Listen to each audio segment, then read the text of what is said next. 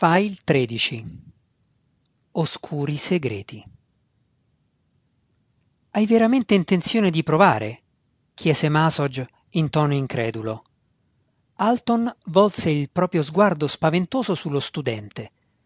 Dirigi la tua rabbia altrove, senza volto, disse Masog, distogliendo lo sguardo dal volto sfregiato del proprio mentore. Non sono io la causa della tua frustrazione. La domanda era valida. Per più di un decennio hai studiato le arti magiche, rispose Alton. Tuttavia hai paura d'esplorare il mondo dell'aldilà a fianco di un maestro di sorcere. Non avrei alcun timore accanto a un vero maestro, osò sussurrare Masog.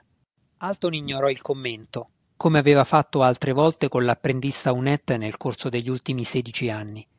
Masog era l'unico legame di Alton con il mondo esterno, e mentre Masog aveva una famiglia potente, Alton aveva solo Masog. Passarono attraverso la porta per entrare nella camera superiore dell'appartamento di quattro stanze dove viveva Alton.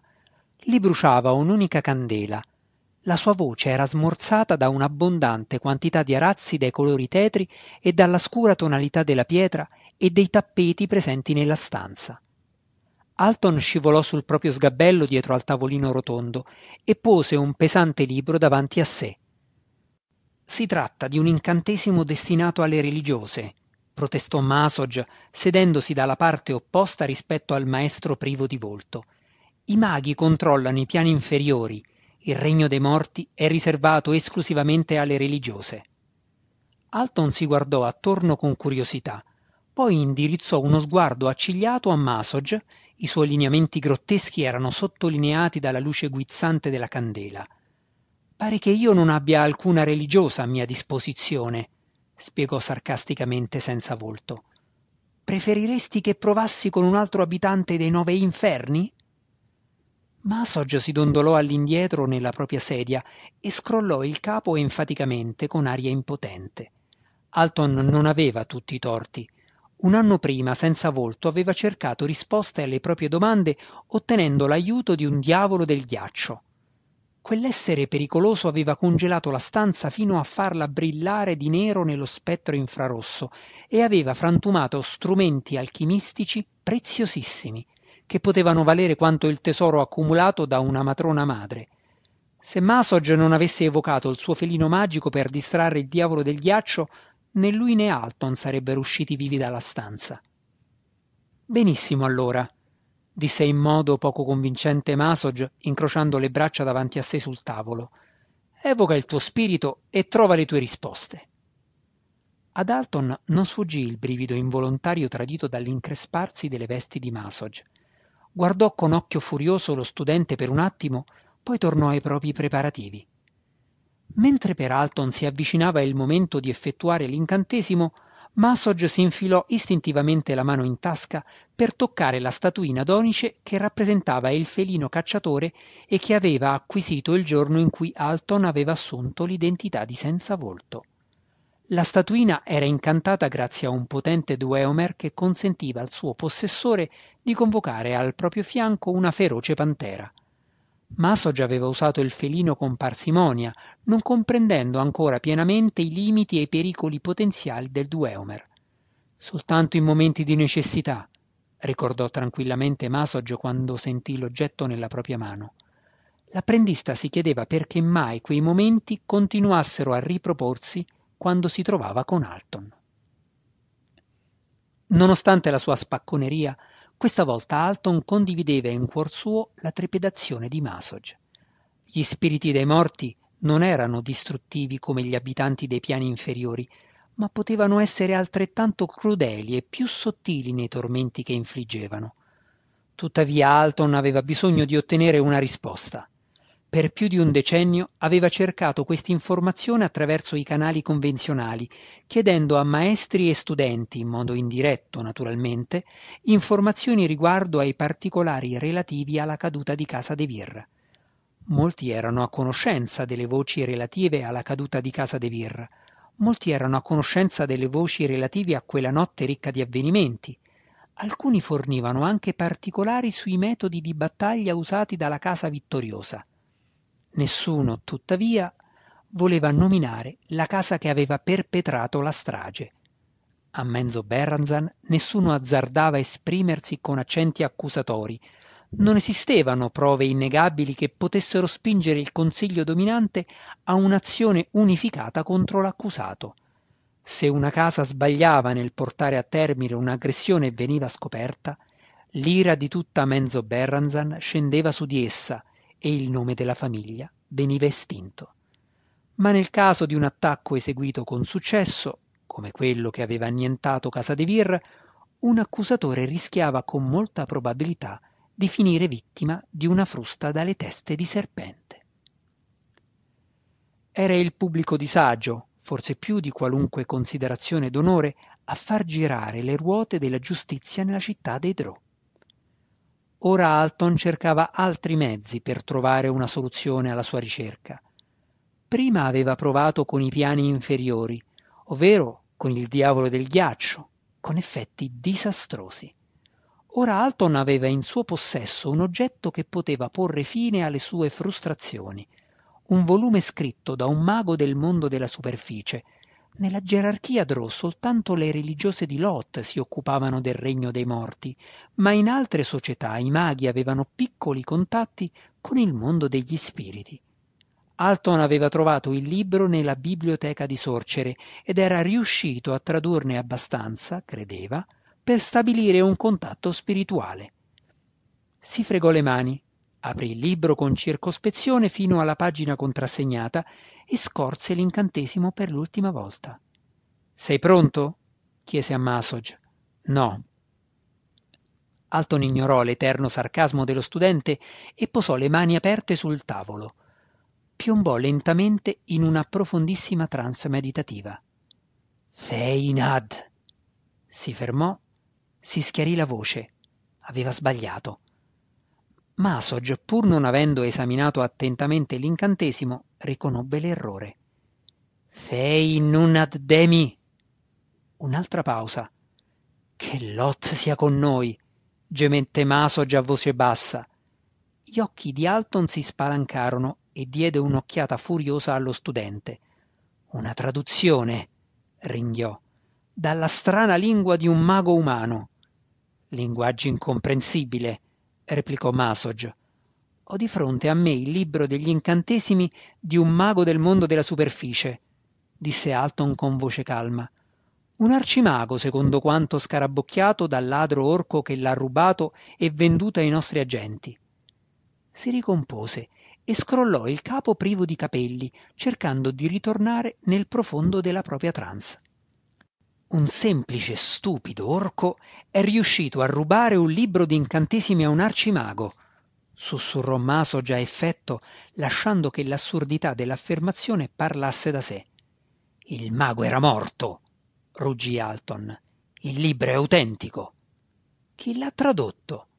rispose con calma masog alton rifiutò di ascoltare ulteriori discussioni. Ignorando l'aria soddisfatta sul volto di masog ricominciò Feinad, de Mind, de Sul, de Ket. Masog si estraniò e cercò di ripetere una delle lezioni che doveva studiare, nella speranza che gli schiamazzi delle sue risate non disturbassero Alton. Non credeva affatto che il tentativo di Alton sarebbe riuscito, ma non voleva pasticciare nuovamente la serie di ciance di quello sciocco e dover sopportare dall'inizio per l'ennesima volta tutto il ridicolo incantesimo. Poco tempo dopo, quando Masog udì il sussurro eccitato di Alton Matrona Ginafe, tornò a concentrare rapidamente la propria attenzione su ciò che stava accadendo. Incredibile ma vero, una strana sfera di fumo verde apparve al di sopra della fiamma della candela e assunse gradualmente una forma più definita. Matrona Ginafe! Ripeté Alton ansimante quando l'evocazione fu completa. Sospesa davanti a lui c'era l'inconfondibile immagine del volto della sua defunta madre. Lo spirito scorse la stanza con lo sguardo confuso. Chi sei? chiese infine. Sono Alton, Alton De Vir, vostro figlio. Figlio? chiese lo spirito. Il vostro bambino. Non ricordo nessun bambino così orribile. Un travestimento, si affrettò a rispondere Alton, guardando nuovamente Masog e aspettandosi che ridesse sotto i baffi. Se in precedenza Masog aveva preso in giro Alton e dubitato di lui, ora mostrava soltanto sincero rispetto. Sorridendo, Alton continuò: Solo un travestimento, in modo che io possa girare per la città e vendicarmi dei nostri nemici. Quale città? Menzo Berranzan, naturalmente. Lo spirito sembrava non capire ancora. Siete Ginafe? insistette Alton. Matrona Ginafe de Vir. I lineamenti dello spirito si contorsero in un orrendo cipiglio mentre prendeva in considerazione la domanda. Lo ero, credo. Matrona madre di casa de Vir, quarta casa di Menzo Berranzan, sollecitò Alton facendosi più eccitato. Somma sacerdotessa di Lot. L'accenno alla regina ragno trasmise una scintilla allo spirito. Oh no! esclamò ritraendosi. Ora Ginafe ricordava. Non avresti dovuto fare questo, mio orribile figlio. È solo un travestimento, la interruppe Alton. Devo lasciarti, continuò lo spirito di Ginafe guardandosi intorno nervoso. Devi lasciarmi andare. Ho bisogno di alcune informazioni da voi, matrona Ginafe. Non chiamarmi così, urlò lo spirito. Tu non capisci. Non sono nelle grazie di Lot. Guai in vista, sussurrò con disinvoltura Masog per nulla sorpreso. Solo una risposta, chiese Alton rifiutando di lasciare che gli sfuggisse un'altra opportunità di conoscere l'identità dei suoi nemici. Presto! urlò lo spirito. Ditemi il nome della casa che ha distrutto De Vir. La casa, rifletté Ginafe.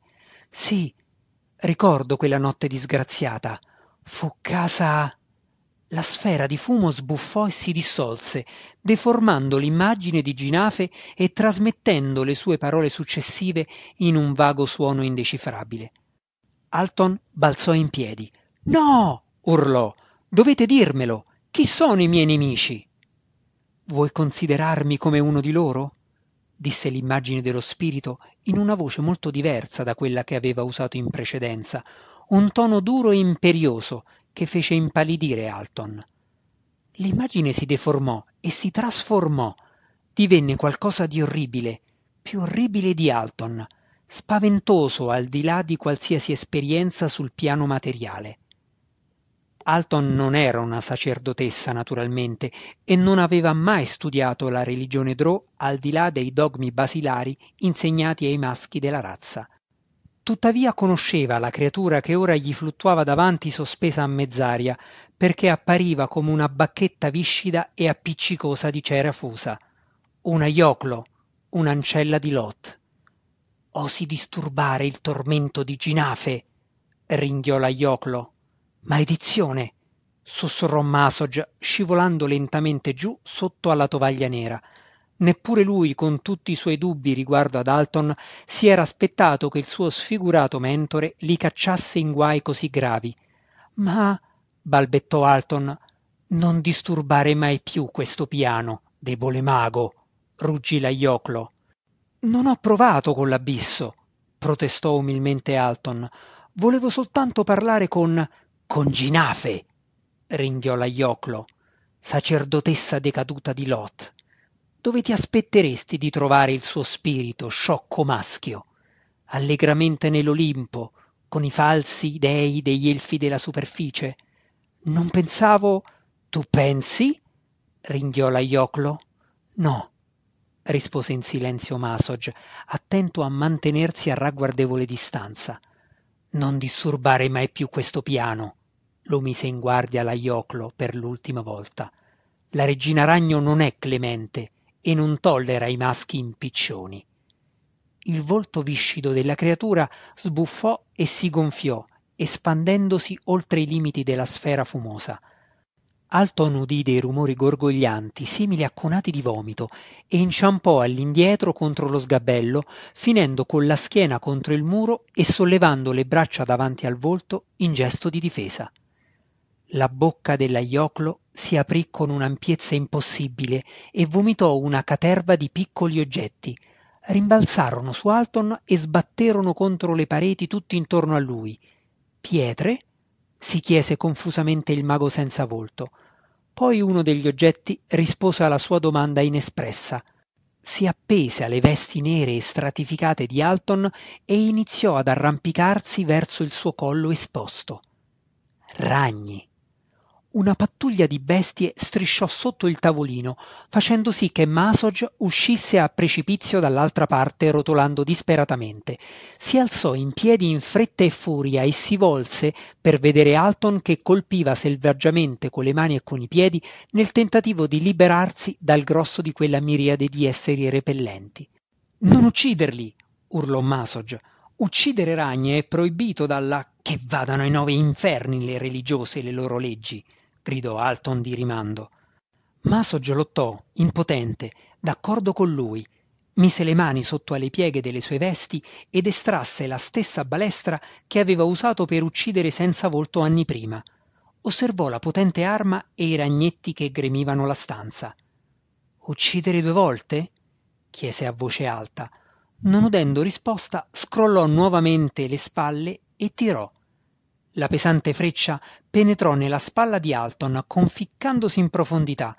Il mago rimase incredulo, poi si volse verso Masog con una smorfia orribile. Ne avevi uno sulla spalla, spiegò lo studente. Lo sguardo minaccioso di Alton non perse intensità. Ingrato, disse irosamente Masog, sciocco Alton. Tutti i ragni sono dalla tua parte della stanza. Ricordi? Masog si volse per andarsene e gridò forte dietro alle proprie spalle.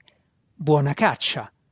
Allungò la mano verso la maniglia della porta ma mentre le sue lunghe dita si chiudevano intorno a essa la superficie del portale si trasformò nell'immagine di matrona ginafe.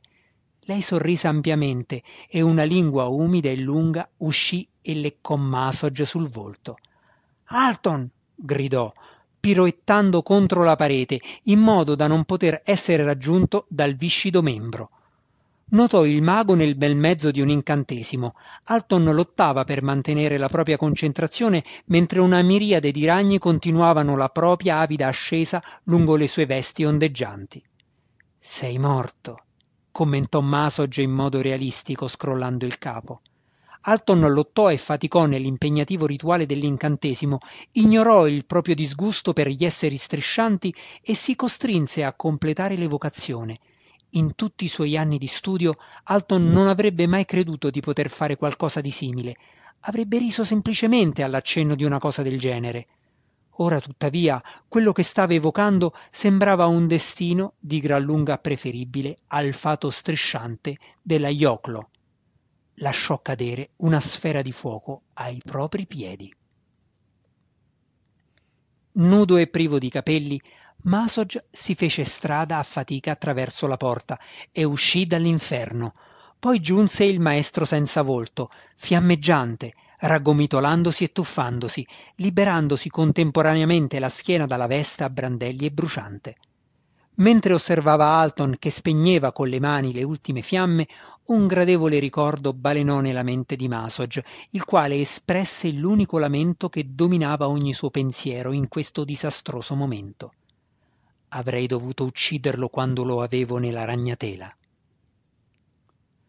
Poco tempo più tardi, dopo che Masog era tornato alla propria stanza e ai suoi studi, Alton si infilò i bracciali ornamentali metallici che lo identificavano come maestro dell'Accademia e uscì furtivamente dalla struttura di Sorcere.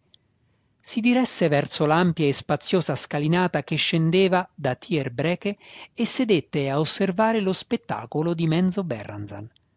Nonostante la veduta, tuttavia, la città fece ben poco per distrarre Alton dalle riflessioni sul suo ultimo fallimento per sedici anni aveva abbandonato ogni sogno e ambizione nella disperata ricerca della casa colpevole. Per sedici anni aveva fallito. Si chiese per quanto tempo avrebbe potuto continuare quella simulazione e tenere alto il suo spirito. Masog, l'unico amico che avesse, se Masog poteva essere definito un amico, aveva superato più della metà degli esami di sorcere Che cosa avrebbe fatto Alton qualora Masog si fosse diplomato e fosse tornato a casa Unet? Forse porterò avanti la mia lotta per i secoli a venire, disse a voce alta, soltanto per venire assassinato da uno studente disperato, così come io, nelle vesti di Masog, ho ucciso senza volto. Quello studente potrebbe deturparsi e prendere il mio posto? Alton non riuscì a respingere la risata ironica che affiorò sulla sua bocca senza labbra all'idea di un perpetuo maestro senza volto di sorcere. Dopo quanto tempo la matrona maestra dell'Accademia avrebbe iniziato a sospettare? Un migliaio d'anni? Diecimila? O forse senza volto sarebbe vissuto più a lungo della stessa Menzo Berranzan? Alton supponeva che la vita come maestro non fosse un destino così malvagio. Molti Drow sarebbero stati disposti a sacrificare molto per ricevere un tale onore. Alton affondò il volto nella piega del gomito e respinse con forza pensieri tanto ridicoli. Lui non era un vero maestro, né il ruolo di cui si era impossessato surrettiziamente gli dava soddisfazione. Forse Maso già avrebbe dovuto colpirlo quel giorno, sedici anni prima, quando Alton era intrappolato nella ragnatela di senza volto. La disperazione di Alton non fece che aumentare quando prese in considerazione la faccenda dal punto di vista temporale. Era appena trascorso il suo settantesimo compleanno e lui era ancora un ragazzino secondo i canoni Drow. Quella sera l'idea di essersi lasciato alle spalle soltanto un decimo della sua esistenza non era confortante per Alton DeVere. Per quanto sopravviverò? si chiese.